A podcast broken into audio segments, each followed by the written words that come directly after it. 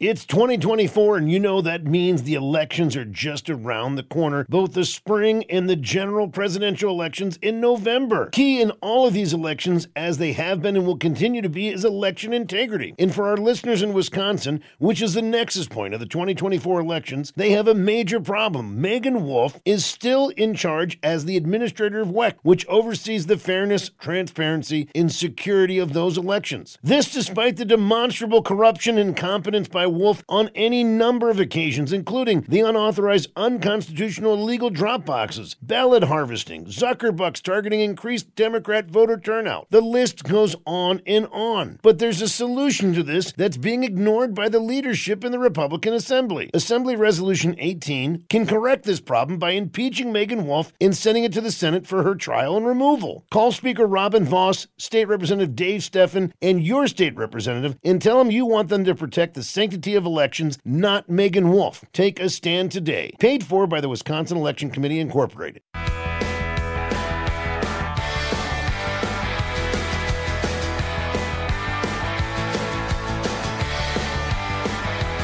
right, that's a good one right there. Welcome back, Joe Giganti, regular Joe here with you on this Monday. Text says, never hickey naily pronouns are forever swamp slash RINO.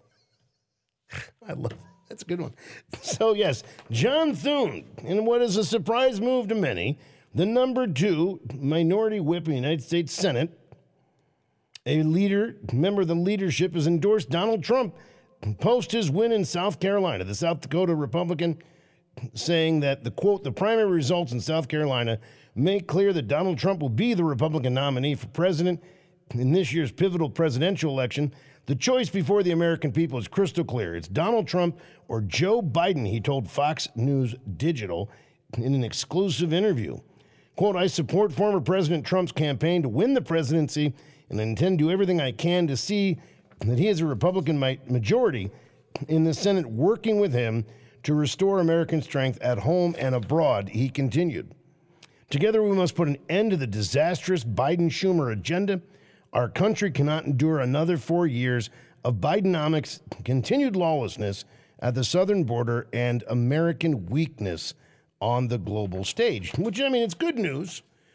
I look, I, I'm not going to put a lot of faith in any of the establishment right now. I mean, he Thune kind of he rides a certain line.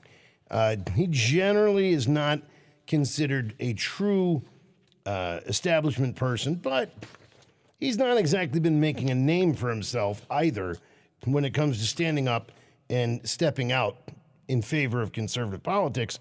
So, you know, we'll we'll see. We'll see where he goes with it. We'll see what happens, but at least it shows a little bit of a shakeup, which is good. Now, not everybody was as excited for Donald Trump's victory as as Donald Trump or John Thune were. I mean, there's there's still those out there like Fiona Hill she was on CBS's Face the Nation. Now, I don't really know exactly why anyone really cares why uh, about anything that Fiona Hill has to say. She doesn't really have any great import. I mean, her her credentials, besides being, uh, of course, British, which apparently means a lot. Uh, but she was a presidential advisor, not to Republicans, uh, but she's with the Brookings Institution. She's chancellor at Durham University since June of 2023. Uh, so you know you you can figure what you will. She did work for Trump for a short time, as many people did, uh, and you know she apparently has some sour grapes. She's going out and joining the no labels people, and of course the the Lincoln Project Republicans and the Democrats trying to echo this He's really fascinated with Russia. He wants to be just like Vladimir Putin, cut number three former President Trump has made it very clear that he admires Vladimir Putin. I mean, he continues, you know, to really extol him, despite all of the evidence, you know, to uh, uh, to the contrary, uh, you know, for what his view should uh, should be here. That uh, Putin is an avowed enemy at this particular point of the United States. I mean, he's openly declared war on the United States. He's taking American citizens hostage.